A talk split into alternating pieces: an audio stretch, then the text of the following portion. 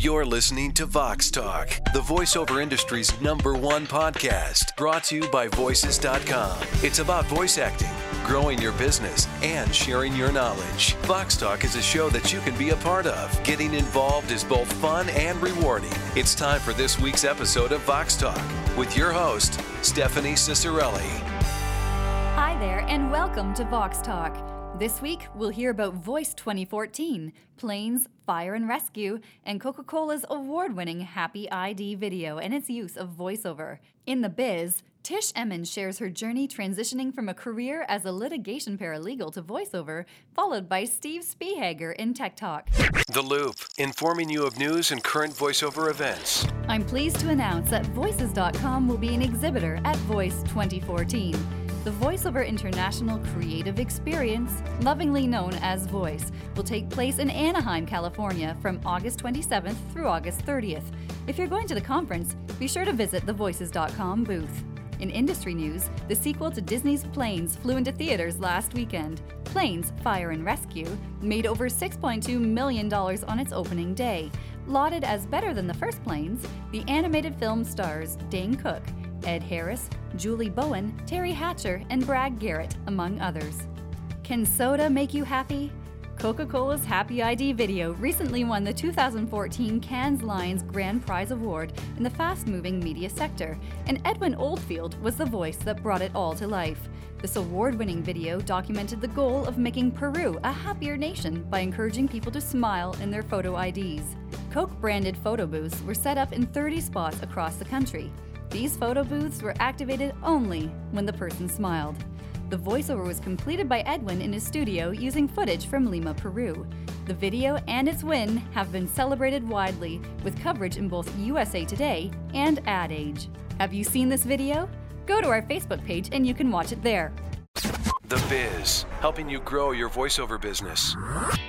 Greetings. My name is Otisha, Miss Tish Emmons, and I would like to share with the listeners today about how I was able to cross-reference my legal career as a litigation paralegal into my voiceover career. I have spent most of my career life in corporate America, specifically as a litigation paralegal. For over twenty years, all I knew were stuffy suits, billable hours, depositions, trial preparation, judges, courtrooms, defense counsel, early mornings that turned into long nights, not to mention those yummy lunch combos, sandwich, chips or cookies, potato or pasta salad every time we had a meeting. I worked tirelessly doing my part to assist in winning a case.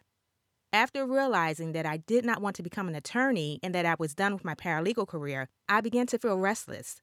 I loved the law, but no longer wanted to be a participant of this world in a nine a.m. to eleven p.m. capacity. The tides of my life took a turn when I assisted with conducting a M C L E course, and that stands for Mandatory Continuing Legal Education. An entertainment attorney approached me afterwards and said, "Normally, I would be distracted by what I needed to do, but to my surprise, you kept me focused. Have you ever thought about doing voiceovers?" I thought to myself, huh? How did he know I was ready to escape? I smiled, pointed him to a corner in the room, and I said, "Sit, tell me more." I wasn't sure what to expect with this new paradigm shift, but it was the perfect opportunity to abandon ship. After a few discussions, I was ready to begin my journey into the voiceover world. However, a few years into my new career, I began to question, what do I do with all the hard work I had put into building my legal career? And I didn't just want to walk away from it completely. So what I began to do is use my litigation skills, and I started to do some research. The first thing I asked myself was, how could I thread my old career into my new one? And it led me to this, matchmaking. Every law firm has a marketing department. They also utilize what is called litigation support services that assist legal staff with trial preparation. I began to market myself to all of the firms that I worked with. Some were excited to learn how voiceover could possibly benefit and attract new clients. As a result, I voiced webinars and training sessions for new hires and summer interns.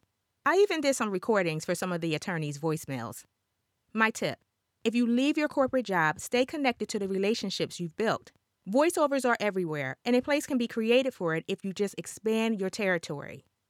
My voice went beyond the law firms. I pitched myself to authors of legal literature and law schools, just to name a few. What it was that made me attractive was the fact that I had experience. And what I was able to do is take that experience and utilize it to my advantage. I would not be just another voiceover that acted out their scripts. I would be one who actually knew what I was talking about. You getting any ideas yet? My second tip, practice the art of being diverse. If your voice can fit, put it there. Use what you got. Every voiceover gets stuck with marketing ideas of where to introduce their talent. We waste unnecessary time and money trying to find what already lies in us. The strongest platforms are created by your hard work first. Ask yourself the following questions. How can voiceover be used to increase productivity in this non-entertainment environment? Can my voiceover services connect me to other avenues within this field that I am unaware of? How does my experience make me more attractive to those I am marketing to? Enhancement comes as you grow. My legal career allowed me to build skill and credibility, making it easy for me to transfer it into my new career as a voiceover actor. I want you to think about how your skills can assist you with numerous paths that can lead you to achieving your voiceover goals, and share your thoughts with other voiceover colleagues by leaving a comment on the Vox Talk Podcast Facebook page. Thank you for sharing, Tish. Tech Talk, walking you through the technological landscape. Hello again, V O guys and gals, all the way from sunny Southwest Florida. I'm Steve Spiehager with this week's Tech Talk segment.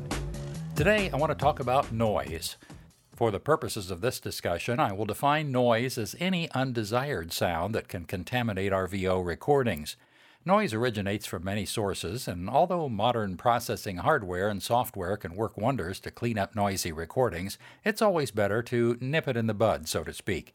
The quality of the product will be much, much better if the sources of the sound are tamed before pressing the record button. There are two broad classes of noise, electronically generated and acoustically generated. Each requires different treatment. First, let's evaluate your specific studio setup. Make a short voice recording using your normal settings, then stop speaking and let the recording continue for at least fifteen to thirty seconds as you sit quietly by the microphone. Stop the recording, trim out the voice portion at the beginning, and then normalize what's left to say minus three decibels.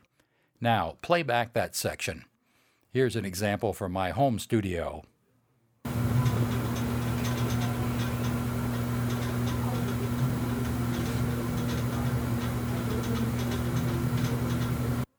Wow.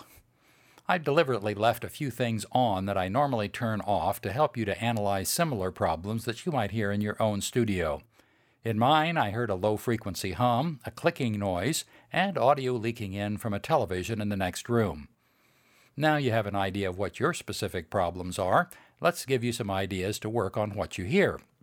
The two main types of electronic noise are hum and hiss. A steady low-frequency hum can be the result of inadequate shielding of the cable between your microphone and preamp or mixer. Various other types of grounding and wiring problems can create hum, but trying to describe and solve the potential problems is beyond the scope of our few minutes together. A steady high-frequency hissing noise is present in all electronic audio circuits.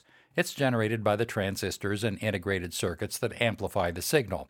Much of the extra money that is spent on professional quality equipment buys special low-noise components in the amplifier circuitry. This is among the easiest noise to be minimized with software processing, but that action can result in a certain amount of quality degradation to the signal. If your test recording showed a pronounced hum or hiss, see if you can correct it as much as possible. If you need more help, try describing your problem on an online audio technical forum. I'm sure you'll find someone who would be glad to walk you through the correction process.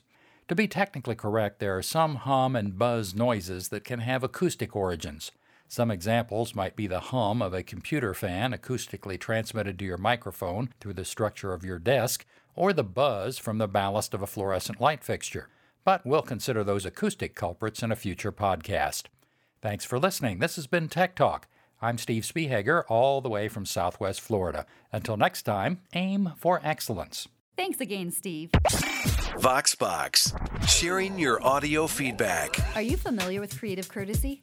One of our customers, Brandon Ferris, director at LeapFrame, recently contributed a guest article on Vox Daily where he shared from a producer's perspective on the topic. Brandon writes, if you want to be hired, favorited, and recommended, then the formula is simple. Number one, respond promptly. Number two, make sure your voice matches the creative direction. Number three, include the sample script. That means no prefabricated voiceover reels. Those aren't relevant. Number four, deliver quality, well-read voiceovers. And number five, make prompt and accurate changes and updates. If you'd like to hear more about what Brandon has to say, visit the Vox Talk Facebook page for the link.